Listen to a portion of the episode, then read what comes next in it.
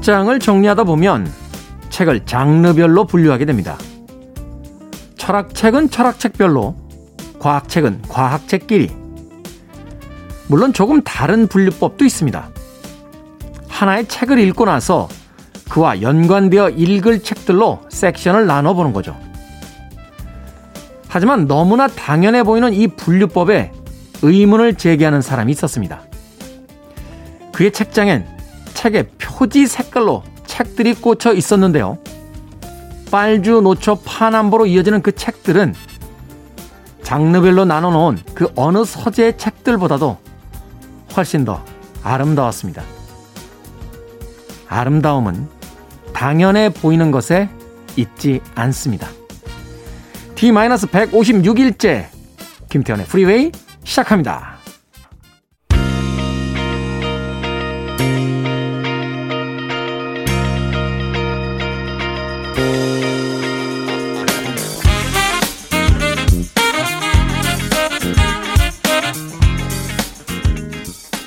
멜바 무어의 This is it 이 곡으로 오늘 1부 시작했습니다. 빌보드 키드의 아침 선택 김태훈의 프리웨이 저는 클 태 자 쓰는 테디 김태훈입니다.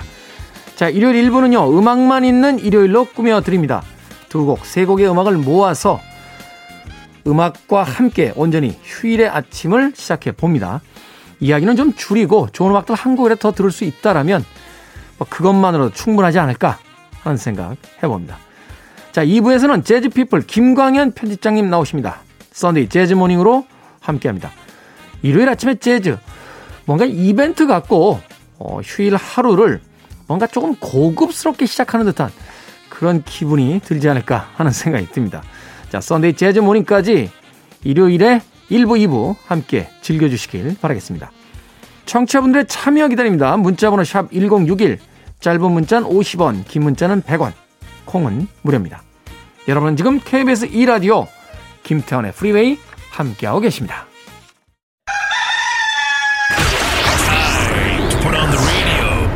김태훈의 프리웨이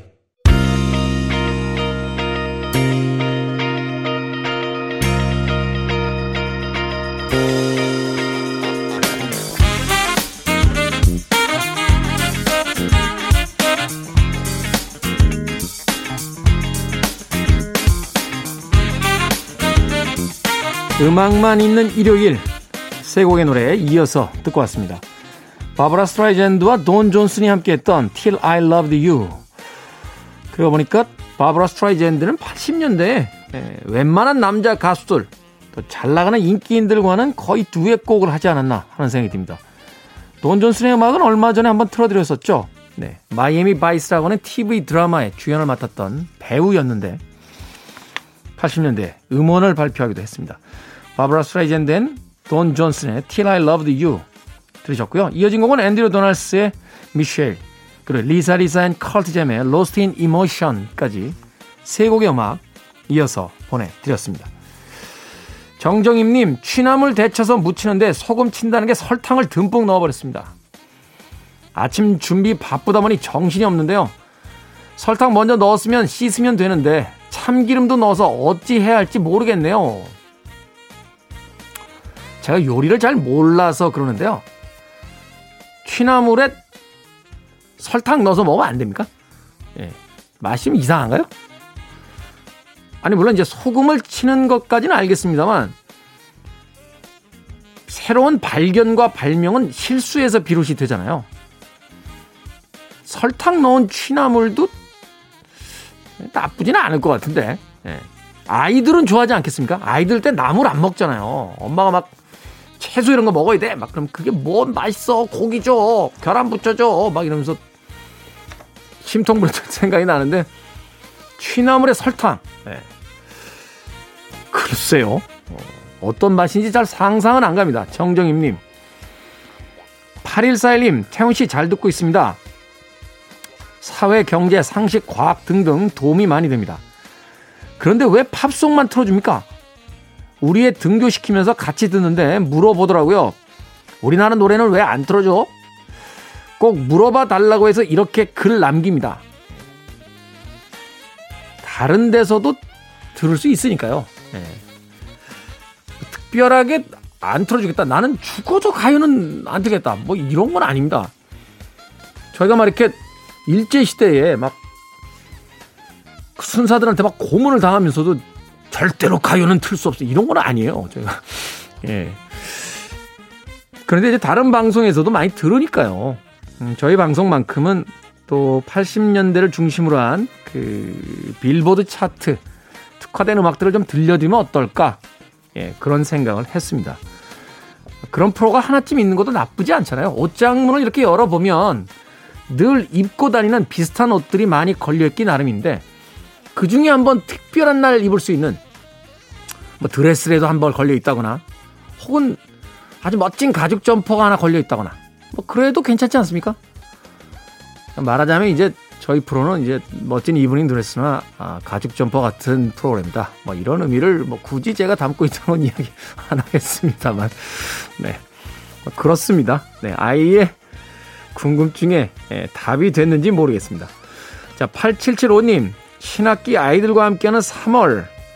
힘들지만 집에서 원격 수업보다 학교에 오는 게 더 즐겁다는 이야기를 들으니까 행복합니다. 라고 해 주셨습니다. 아이들에게 학교를 얼른 찾아줘야 될 것 같은데요. 어, 우리의 생업의 문제도 좋고, 놀러 다니고 싶은 것도 좋고, 해외 여행 가고 싶은 욕망도 좋습니다만, 철딱선이 없는 어른들에게 좀 이야기하고 싶습니다. 방역 잘하고 마스크 잘 쓰고, 아이들에게 학교를 좀 빨리 돌려줘야 되지 않나 하는 생각 해봅니다. 자, 음악 듣습니다. 빅토리아 톨스토이, Another You, 그리고 인코니토의 Everyday까지 두 곡의 음악 이어서 보내드립니다.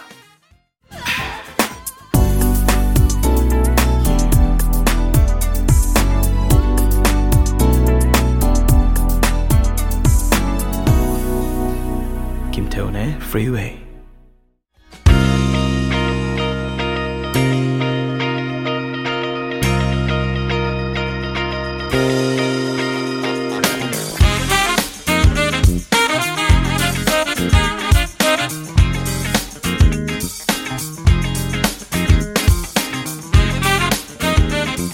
빌보드 Kid의 아침 선택 KBS 2라디오 김태훈의 프리웨이 음악만 있는 일요일 함께하고 계십니다.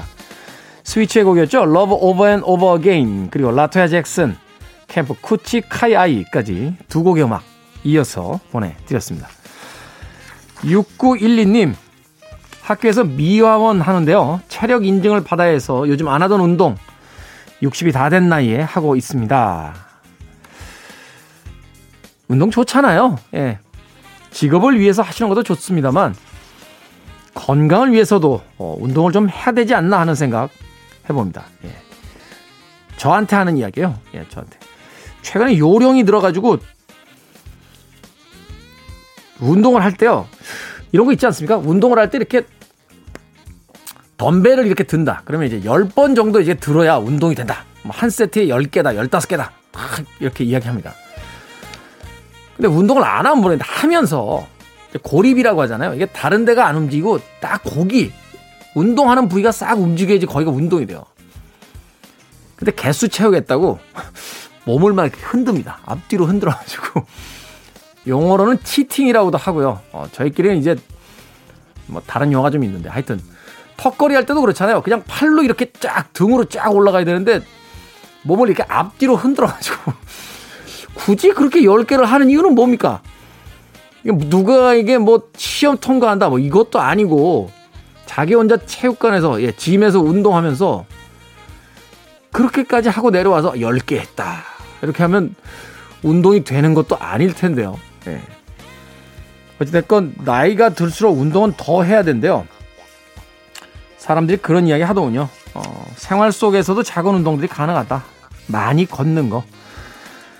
걸을 수 있던 시대에는 점점 더 편리해지겠다고 자동차를 만들어서 그렇게 안 걸으려고 하더니 이제 몸이 별로 안 좋아지니까 일부러 짐에 가서 운동들을 한다 하는 이야기도 하기도 합니다. 대중교통수단 이용하면 저절로 운동이 되죠. 예, 지하철 탈 때 오르내리고 또 아파트에 사시, 살고 계실 테니까 많은 분들 아파트에 오르락내리락 하실 때 엘리베이터 안 쓰시면 그것만으로 충분한 운동이 되지 않을까 생각이 됩니다. 말이 쉬워요, 말이. 자, 블러의 음악으로 갑니다. 얼마 전에 데이먼 알번이 생일이었어요. 어, 저보다 한 살 많은 형입니다. 68년생. 형, 생일 축하해. Boys and Girls, 그리고 신디 로퍼, Goonies are good enough까지 두 곡 이어서 듣습니다. You're listening to one of the best radio stations around. You're listening to 김태훈의 Freeway. 빌보드 Kid의 아침 선택 KBS 2라디오 김태훈의 프리웨이 함께하고 계십니다. 자, 포트 오브 노츠의 곡 More Than Paradise 1부 끝곡입니다. 잠시 후 2부에서 뵙겠습니다.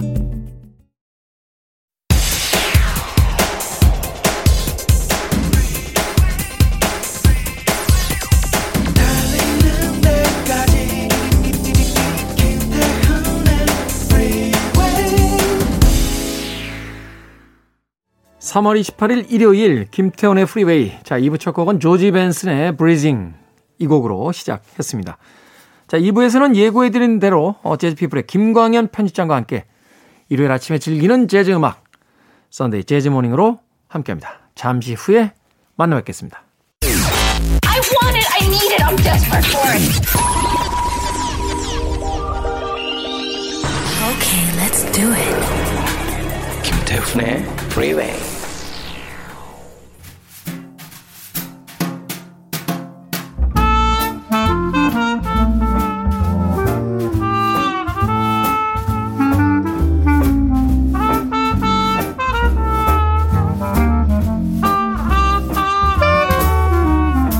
Sunday 재즈 Morning 재즈 피플 김광현 편집장님 나오셨습니다. 안녕하세요. 안녕하세요. 김광현입니다.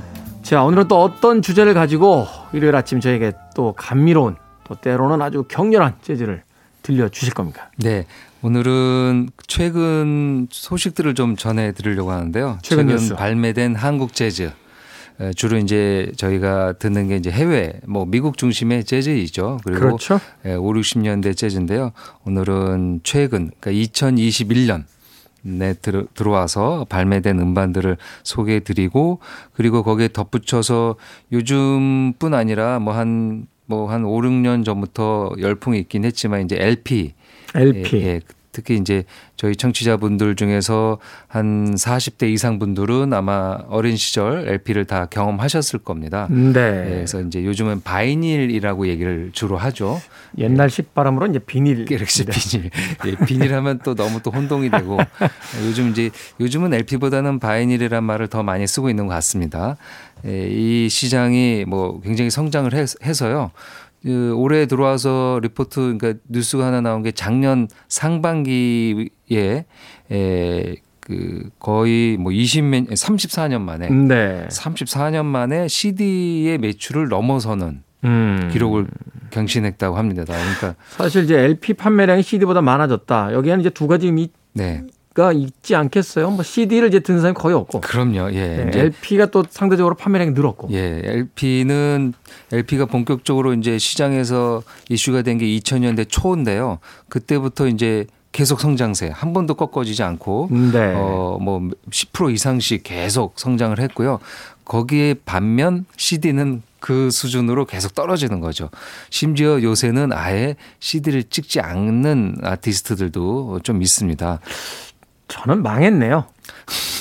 저는 LP 아, 정리하고 아니다. 아, CD로 갈아탄 지꽤 제- 됐거든요. 제가 저번에도 얘기 드렸지만 이 분위기가요 당연히 또 오게 됩니다. 음. 그래서 한 조금 시간이 걸리긴 하겠지만 한 20, 10년에서 20년 지나면은 지금의 LP 붐이 이제 CD로 다시 이렇게 가긴 할 텐데요.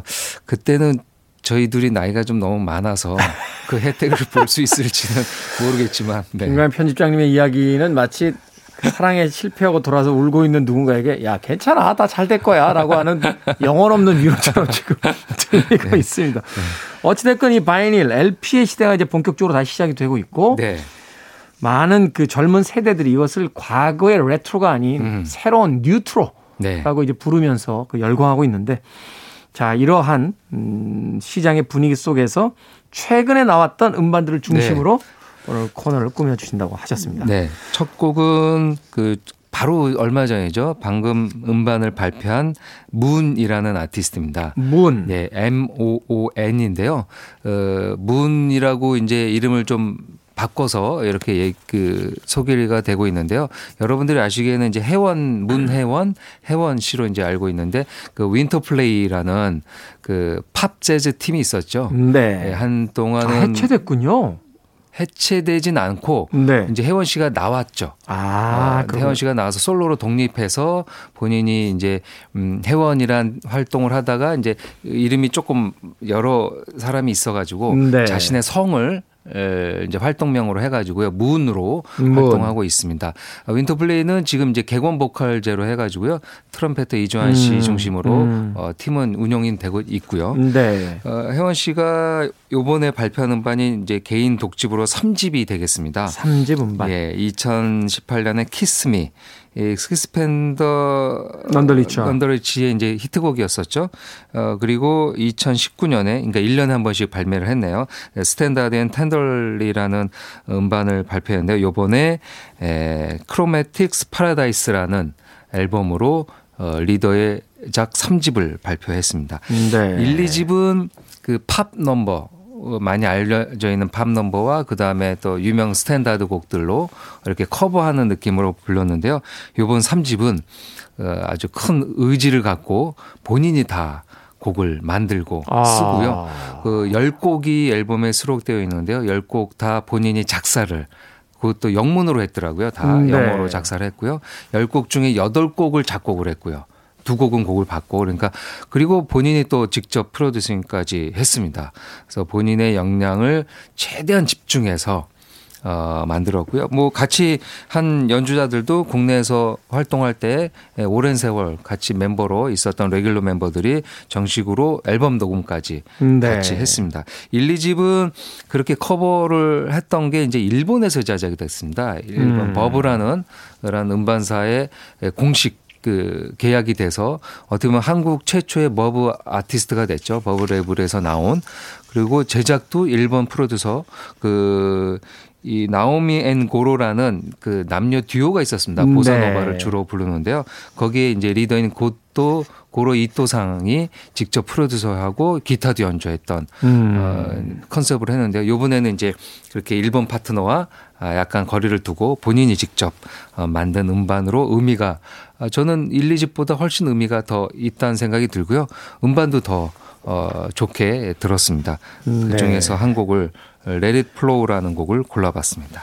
1, 2집이 이제 홀로 서기를 하는 데 있어서 네. 여러 조력자들과 함께 뭔가를 좀 같이 만들어 나가는 느낌이었다면 이제 3집은 온전히 이제 자신의 어떤 음. 작품 세계를 보여주겠다라고 하는 나름의 어떤 야심을 가지고 만들어낸 맞습니다. 그런 앨범이라고 볼 수 있겠군요. Chromatic Paradise 중에서 네, 재즈 싱어 문의 It Flow 듣습니다. 재즈 싱어 문의 It Flow 들이었습니다. Chromatic Paradise라고 하는 음, 그녀의 세 번째 솔로 음반 가운데서 네, 골라본 곡이었습니다. 아 너무 좋네요. 네. 부드러우면서도 어 이제 이런 곡을 과연 이제 재즈로 볼 것이냐 이렇게 이제 예, 꼭 그 어딘가에 뭐 나누는 걸 좋아하시는 분들이 있는데요. 네. 그냥 팝 재즈 아니면 재즈 팝 정도로 어 원래 이제 그 고향은 재즈니까요. 재즈를 시작했는데 이번 3집에서는 좀 우리가 쉽게 좀 들을 수 있는 가요풍의 노래로 많이 편곡을 했고요. 뭐 스캣을 한다거나 뭐 연주자들이 즉흥 연주를 벌인다거나 이제 그런 건 약간 좀 뒤로 밀어놓고 네. 예, 약간 곡의 아름다움을 강조한 컨셉으로 만든 것 같습니다. 보컬의 솔로 음반이라는 것을 강조한 그런 어떤 레코딩 방식이라든지 또는 편곡 방식을 통해서 그걸 충분히 드러내고 있는 것 같은데 들으시다 보면 이거 가요 아니야? 이게 왜 재즈야? 라고 하시는 분들도 계시겠습니다만 사실 그 경계선이라는 게 참 모호하고요. 네, 모호하죠. 네. 과거에 그 노라 존스 같은 아티스트들도 음반 낼 때 보면 Blue Note에서 나오잖아요. 네. 재즈 전문 레이블에서 이렇게 내는 경우들이 있고 네. 또 이후에는 뭐 그녀의 음악에 대해서 이건 컨트리다 뭐 이렇게 표현을 그렇죠. 예. 지금은 이제 재즈라고 보기에는 이제 컨트리 포크로 다 가 있는데 근데 또 그렇게 오랜 세월이 지났지만 지금도 음원 사이트 이렇게 가면요. 재즈 차트 가면은 언제나 1위에 노라 존스 노래가 있습니다. 그러니까 이게 그 이 관계자들 그러니까 재즈를 듣고 재즈를 많이 듣는 매니아들이 생각하는 기준과 일반 대중들이 생각하는 거는 이거를 이제 물론 이제 교육도 하고 뭐 알려도 드리고 그래야 되지만 그거 참 어려운 것 같습니다. 네. 쉽지 않은 음, 것이 아닌가 하는 생각이 듭니다. 또 그리고 음악을 꼭 그렇게 경계를 아, 지어서 네. 들을 필요도 없고요. 네. 자, KBS 2라디오 김태훈의 Freeway 오늘 Jazz People 김광현 편집장과 함께 Sunday Jazz Morning 최근에 발매된 주목받는 한국의 재즈곡들 만나보는 시간 갖고 있습니다. 자, 다음 곡 어, 어떤 곡입니까? 네, 그 최신곡은 아니지만 최 최근 나온 음반이 되겠습니다. 어, 최신곡은 아니지만 최근 나온 음반이다? 네. 네. 그 그런 게 요즘 뭐 앞서서 말씀드린 대로 그 바이닐 LP가 재발매되면서 그런 음반들이 좀 많이 등장하고 있습니다. 아, 아, 뭐 70년대, 80년대 나왔다가 절판이 되고 어, 음, CD로 구할 수 없는 상태가 됐는데 에, 이제 그런 것을 독자 그 음악 팬들이 찾으니까 네. CD로 다시 내는 거는 좀 메리트가 없고 어, LP로 좀 내자. 그래서 요즘 LP로 그런 음반들이 자주 나오는데요. 네. 지금 소개해드린 음반이 에, 저희 이제 이 코너명 코너에 나오는 이제 오프닝 음악이기도 한데요. 코너 코드 음악이죠? 예, 코- 푸디토리움의 10시 12분, 오전 10시 12분이라는 곡이 되겠습니다. 푸디토리움의 10시 12분 오전 예, 오전 아침 10시 12분. 네 그렇고요. 어, 앨범은 멋진 하루라는 영화 OST죠. 아, 이거 하정우 씨하고 저 전도연 씨 나왔던 영화 아닌가요? 그렇습니다. 네네. 예. 그 전도연 씨가 희수라는 역할을 했고요. 하정우 씨가 병훈이라는 역할을 했는데 이게 뭐 헤어졌는데 뭐 돈을 받을 게 있는 뭐 그런 내용이었습니다. 아주 어, 시나리오도 재밌었고요. 어, 그런데 이 음반의 OST를 이게 김정범 씨 김정범 예, 그 씨. 당시 이제 푸딩이라는 이 팝 재즈 팀을 이끌어 가지고요. 푸딩이라는 팀을 이끌어서 이제 나중에 활동명을 본인 이름을 안 쓰고 푸디토리움이라는 어, 이름으로 활동을 했습니다. 아마 앨범명도 어, 아티스트가 그렇게 표기가 되어 있을 겁니다. 음. 그 자켓이 이제 LP는 이렇게 이제 커버를 보는 맛이 있죠. 이렇게 네, 손을 잡고. 일단은 이- 그 미술품 같잖아요. 그렇죠. 크기가 예, 커지니까. 이렇게 네. 있습니다. 그래서 CD와 동일한 커버입니다. 근데 이 음반이 2008년 영화인데요. 2008년에 CD가 나오고 인기가 꽤 있었습니다. 그래서 저희 이제 오프닝 음악으로도 되어 있는데요. 그 CD는 절판이 됐습니다. 지금. 아, 그래서 이, 이 음반을 중고 시장에서 이렇게 찾으려면요. 저도 한번 어, 저는 이제 CD가 있었고 네. CD랑 LP가 다 있어서 이제 찾아보니까 CD가 한 5만 원에 판매가 되더라고요. 우와. 한 3만 원에서 5만 원 선에서 CD가 판매되니까 구할 수가 없는 거죠. 네. 근데 이거를 이제 구해서 듣고 싶은 분- 분들을 위해서 요번에 에, 원래 CD에 없던 곡 몇 곡을 더 추가해서 그래서 이제 2LP로 음. 2LP로 이렇게 냈습니다. 아주 자켓도 어 자켓도 잘 멋지네요. 나와 있습니다. 네, 해상도도 아주 좋고요.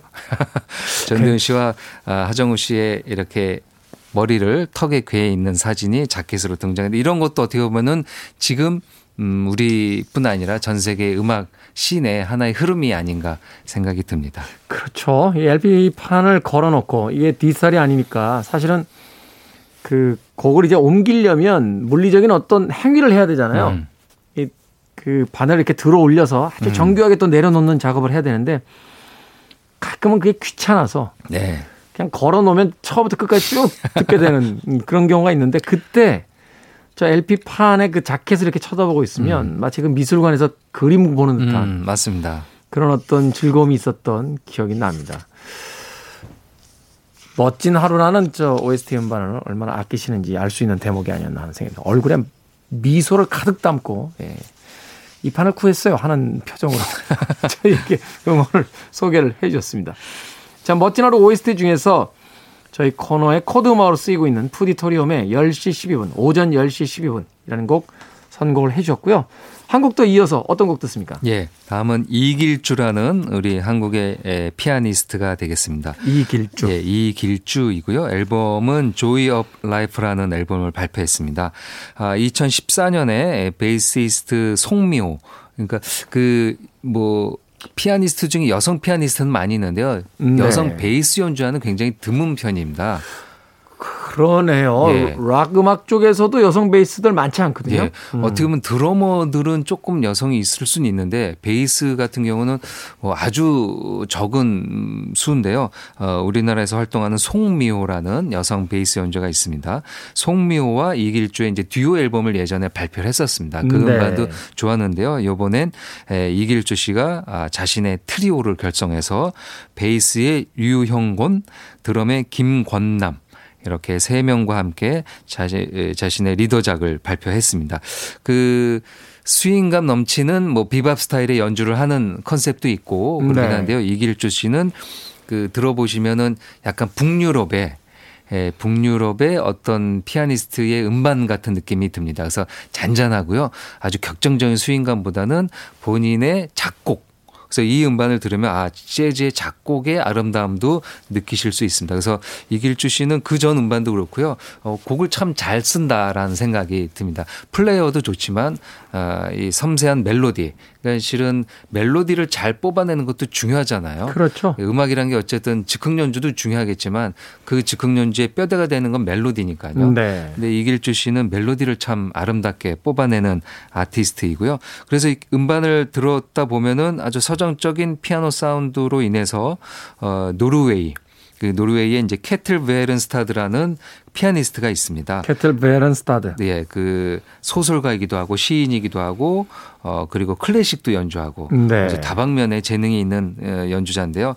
이 연주자의 이렇게 음악을 들으면 노르웨이의 그런 어떤 해안가 그 끝없는 절벽의 그 망망대해가 느껴지는 그런 가보진 않았지만 뭔가 노르웨이의 풍경과 향내가 느껴지거든요. 음. 이길주, 이길주 씨의 이 연주를 들으면요. 그런 덴마크, 노르웨이, 스웨덴 그런 북유럽의 음악 스타일이 느껴집니다. 아마 이런 것들이 이 재즈 레이블 ECM이라는 레코드가 있는데요. 네. ECM이 갖고 있는 어, 정취가 아닌가라는 생각도 듭니다. ECM 레이블.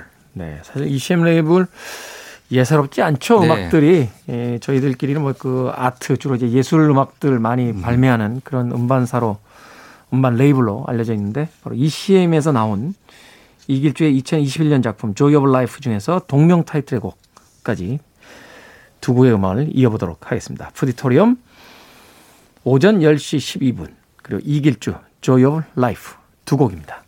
푸디토리움의 오전 10시 12분 그리고 이길주의 Joy of Life에 이어서 팀 Positive Zero Lounge의 괜찮은 이유까지 듣고 왔습니다.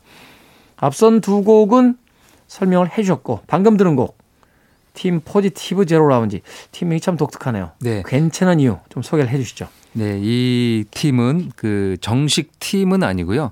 어, 그 서울 성수동에 있는 그 재즈 바입니다.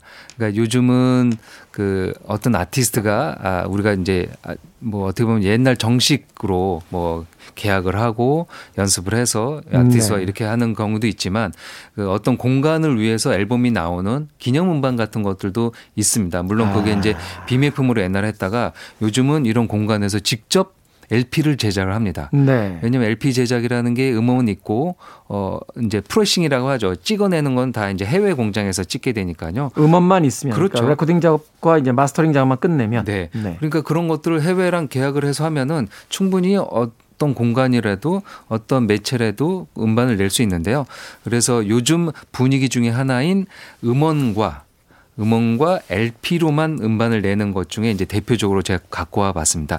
네. 아, 이 포지티브 제로 라운지라는 곳에서 자신 클럽에서 주로 활동하는 연주자들의 에를 이렇게 그 프로젝트 팀을 만든 거죠. 그래서 이제 앞에 팀이란 말을 넣었는데요. 음. 총 8명의 연주자가 이 프로젝트에 참여했습니다. 베이시스트 송인섭 씨를 중심으로 뭐 송준영, 송하철 그리고 국내에서 활동하는 trumpeter 윱 반 라인, 그다음에 김명원 기타, 전영준, 그다음에 노래에 이제 애쉬와 선우정아 아. 씨까지 이렇게 예, 곡마다 아, 조금 멤버들을 변동하면서 어, 녹음을 했고요. 이 그- 곡은 선우정아 예, 선우정아 씨가 불렀습니다. 그렇죠. 선우 정아 씨의 목소리였고요. 어, 뭐 제, 선우정아 씨가 물론 재즈 아티스트는 아니지만 재즈한 느낌을 많이 갖고 있습니다. 본인도 공부도 했었고요. 지 보이스 칼라나 그 노래하는 방식이 참 독특해서요. 네. 저도 개인적으로 이 선우정아의 그 도망가자나 동거 같은 곡들 네. 듣고 있으면 뭐라고 하나 이게 음악 속에 이렇게 푹 빠져들어서 이렇게 가라앉는다고 해야 음, 맞습니다. 될까요? 예. 그, 그 끌어당기는 매력이 있죠. 굉장하죠. 어, 네. 라이브도 저 몇 번 보고 특히 이제 작년에 나왔던 중에 이제 세레나데라는 음반 그 한국 대중음악상에서 최우수 팝 아마 어, R&B soul 음반에서 음반을 봤는데요, 받았는데요. 아주 뛰어난 싱어송라이터죠. 네. producing도 아주 잘하고요. 근데 요번에 이 Positive 음반에서도 같이 참여를 했습니다. 음. 어, 앨범도 아주 예쁘게 잘 나왔습니다. 이제 LP로 2LP로 되어 있고요. 네. 디자인을 아주 감각적으로 해서 근데 이런 것들이 공식적인 음반 shop에서 잘 판매가 안 되는 요즘 분위기도 있습니다. 그러니까 아는 사람만 사라는 얘기인 것 같기도 한데요. 음반샵이 많지도 않을 뿐더러 또 네. 가보면 재고가 있는 경우가 많지. 않으니까. 예. 네. 음원으로는 뭐 다 들을 수 있는데요. 이제 이런 어, 경우에 이제 이 바이닐 판매가 요즘 이제 그, 그 이제 어떤 사이트에서 그 돈을 미리 이 선입금 그렇죠. 형태로. 음. 선입금해서 거기에 회원들만 이제 구매하는 방식으로도 많이 예, 진행을 하고 있는데 이 음반도 이제 그렇게 해서 이미 다 아, 제작비를 먼저 팬들에게 받아놓고 네. 그리고 이제 제작을 에, 한 걸로 알고 있습니다. 엔젤 투자라고 그러나요? 그거? 그렇죠. 예. 예. 텀블 뭐라고 이렇게 해서 요새 많이 하고 있는데요. 음반도 이제 그런 식으로 음. 어, 제작이 되고 있는 게 어떻게 보면 2020년대의 흐름이 아닌가 생각이 듭니다. 네. 팀 포지티브 제로 라운지의 괜찮은 이유. 제가 사실 최근에 듣고 있는 한국 음악 중에서는 제일 좋아하는 보컬리스트라 예, 음원이 딱 걸리는 순간 음. 어 선호정아 씨 같은데 음, 하는 생각 네. 했었습니다. 괜찮은 이유까지 들으셨습니다. 자 이제 마지막 곡 예, 네. 광고 듣고 와서 들을 오늘의 마지막 곡 좀 소개를 해 주시죠. 예, 서영도 씨의 음악이 되겠습니다. 서영도 씨. 네, 한국을 대표하는 베이스 연주자죠. 어, 뭐 가요 세션도 많이 하고 라이브에서도 많이 볼 수 있는데요. 어, 자신이 이제 재즈 베이스 연주자여서 어, 베이스 여- 리더작들도 꽤 많이 냈습니다. 아, 이번엔 발표한 음반이 오티움이라는 오티움. 예, 오티움이라는 음, 타이틀인데요. 그 행위의 보상이나 결과에 상관없이 그 자체가 자신에게 기쁨을 주는 행위 이것을 이제 라틴어로 오티움이라고 얘기를 한다고 합니다. 네. 그러니까 어떻게 보면 자신을 위해서 그러니까 나에게 주는 선물 뭐 그런 느낌일까요? 요새 이제 유행하는 걸로 어 인터넷에서 자기가 자기에게 뭐 택배를 보내기도 하고 뭐 그러긴 하잖아요. 이제 음. 그런 어, 이 의미가 있는데요. 아마 이 음반이 이제 이 코로나 때 녹음이 돼서 이렇게 나왔습니다. 작년에 나왔는데요. 네. 아마 혼자 있는 음, 우리 이 전 세계인들 그리고 자신에게 조금 더 뭔가 음악적인 것을 어, 선물하고 또 아티스트는 그런 것을 또 만들어야 되니까요. 그래서 그런 결과물로 이 오티움이라는 타이틀로 서영도 씨가 앨범을 냈는데요. 어, 컨셉도 그 여럿이 연주하지 않았습니다. 뭐 연주자들은 어쨌든 다섯 명 이상 만날 수도 있지만 그 색소폰 연주자인 신연필 신연필. 예, 신현필 씨와 함께 베이스와 색소폰 듀오 연주였습니다. 음. 아주 어, 코로나 다운 연주인데요. 녹음도 어떤 스튜디오가 아닌 그 어떤 집 그래서 어 제가 고른 곡이 홈이라는 곡인데요. 어, 그 곡 장소가 어디냐면은 그 자라섬 재즈 페스티벌을 이제 진행하는 이제 인 감독이라는 분이 있는데요. 그분의 집에서 집에서. 예, 집에서 아마 TV에도 한번 나왔던 걸로 알고 있습니다. 이 집이. 네. 예, 모 방송에서 나와서 근데 아주 큰 이제 그 지방에 뭐그 경기도 가평에 있는 집인데요. 거기 공간이 좀 넓은데요. 이제 천장도 높고 그래서 거기서 home recording으로 home recording 예, 방식. home recording으로 one take에 그러니까 이제 한 후반 번에. 작업 없이 네. 한 번에 틀리면 다시 가는 거고요. 음. 그렇게 해서 녹음을 해서 아주 자연적인 소리를 그대로 어, 담아낸 연주가 되겠습니다. 아, 요즘 유행하는 것처럼 CD 내지 않고 음원과 LP로만 아, 발표했습니다. 자켓도 아주 작품 사진이죠. 아. 이 음반을 제작한 사람이 이제 재즈 사진 작가 이제 나승열 작가라는 아티스트이고요. 음, 나승열 작가. 예, 나승열 작가가 사진을 찍고 제작도 본인이 했습니다. 음. 그래서 이제 사진 작가와 아티스트 두 명이 세 명이 계속 이런 거에 대한 얘기를 하고 어떤 작업 어느 공간에서 어떤 컨셉을 갖고 그래서 결국에 사진도 이렇게 아. 예, 커버도 본인의 사진 사진은 그 제가 알기로 페루의 어느 사진 공간입니다. 그러니까요. 고산지대, 고원지대인 것 같다라는 생각이 드는 게 뭐냐면 예. 건물 옆에 바로 바짝 붙어서 구름이 구름이 있어요. 예. 예. 맞습니다. 이 페루의 어느 지역을 찍은 사진을 앨범 커버로 해가지고요. 그러니까 이런 음반들은 어 진짜 음반을 보면서 어 사진이 갖고 있는 이미지를 음. 한번 내가 저게 주인공이나 아니면 여기에 가봐 가보지 못했더라도요. 이제 그런 느낌을 보면서 음악을 들으면 더 좋지 않을까 라는 생각이 드네요. 네. 80년대 그 뮤직비디오 열풍이 있을 때 이제 듣는 음악에 보는 음악으로 시대다. 네. 아, 이렇게 전환점을 이제 이야기했는데 뭐 마이클 잭슨 같은 아티스트가 바로 그 전환점의 어떤 수혜를 가장 크게 받은 뭐 인물이었다 하는 이야기도 하기도 하고. 근데 사실 그 이전에 음악을 듣다가 저렇게 어, 최근에 이제 vinyl이라고 하는 저 LP의 커다란 그 앨범 자켓을 쳐다보고 있으면 저 비주얼과 그 음악이 만나는 지점 어디 어딘가에서 음악이 새롭게 들리게 되는 그런 어떤 감상을 또 만나기도 했었잖아요. 그럼요. 예. 그 판이랑 물론 이제 CD로도 그렇게 할 수 있죠. 뭐 좀 작긴 하지만. 사이즈가 중요해요. 예, 예. 역시 사이즈가. 근데 이 LP 같은 경우는 어이 그 LP 수집하시는 분들이 다 그런 매력 때문에 수집을 하는 거죠. 네. 아, 말씀하신 대로 번거롭고 A면이 끝나면 뒤집어야 되고 뭐 그렇긴 하지만 보관도 귀찮고. 예, 이제 네. 이 시각적인 것에서 주는 또 이 만족감이 있죠 예술적인. 특히 이제 그런 사진이 예, 뭐 아티스트 사진 이렇게 네 명인데 그냥 그 딱딱 얼굴만 들어간 거, 뭐 그것도 매력 있지만 네. 뭔가 좀 더 다른 것을 연상시킬 수 있는 이미지라면은 음. 충분히 음악 어떻게 보면 다른 곡이 될 죠. 만약에 곡이 10곡이라면은 앨범 커버가 11곡째가 될 수 있을 정도로 음. 큰 연상 작용을 에, 하는 것 같습니다. 예. 네. 소리로서 담고자 했던 것을 이제 이미지로까지 네. 보여주던 vinyl의 시대. 그 시대가 이제 다시 도래하고 있다 하는 이야기와 함께 자, Sunday Jazz Morning 오늘 끝곡은 서영도의 홈 준비했습니다. 이 곡은 잠시 후에 광고 듣고 돌아와서 듣도록 하겠습니다. 자, Sunday Jazz Morning 재즈 피플 김광현 편집장과 함께 했습니다. 고맙습니다. 감사합니다.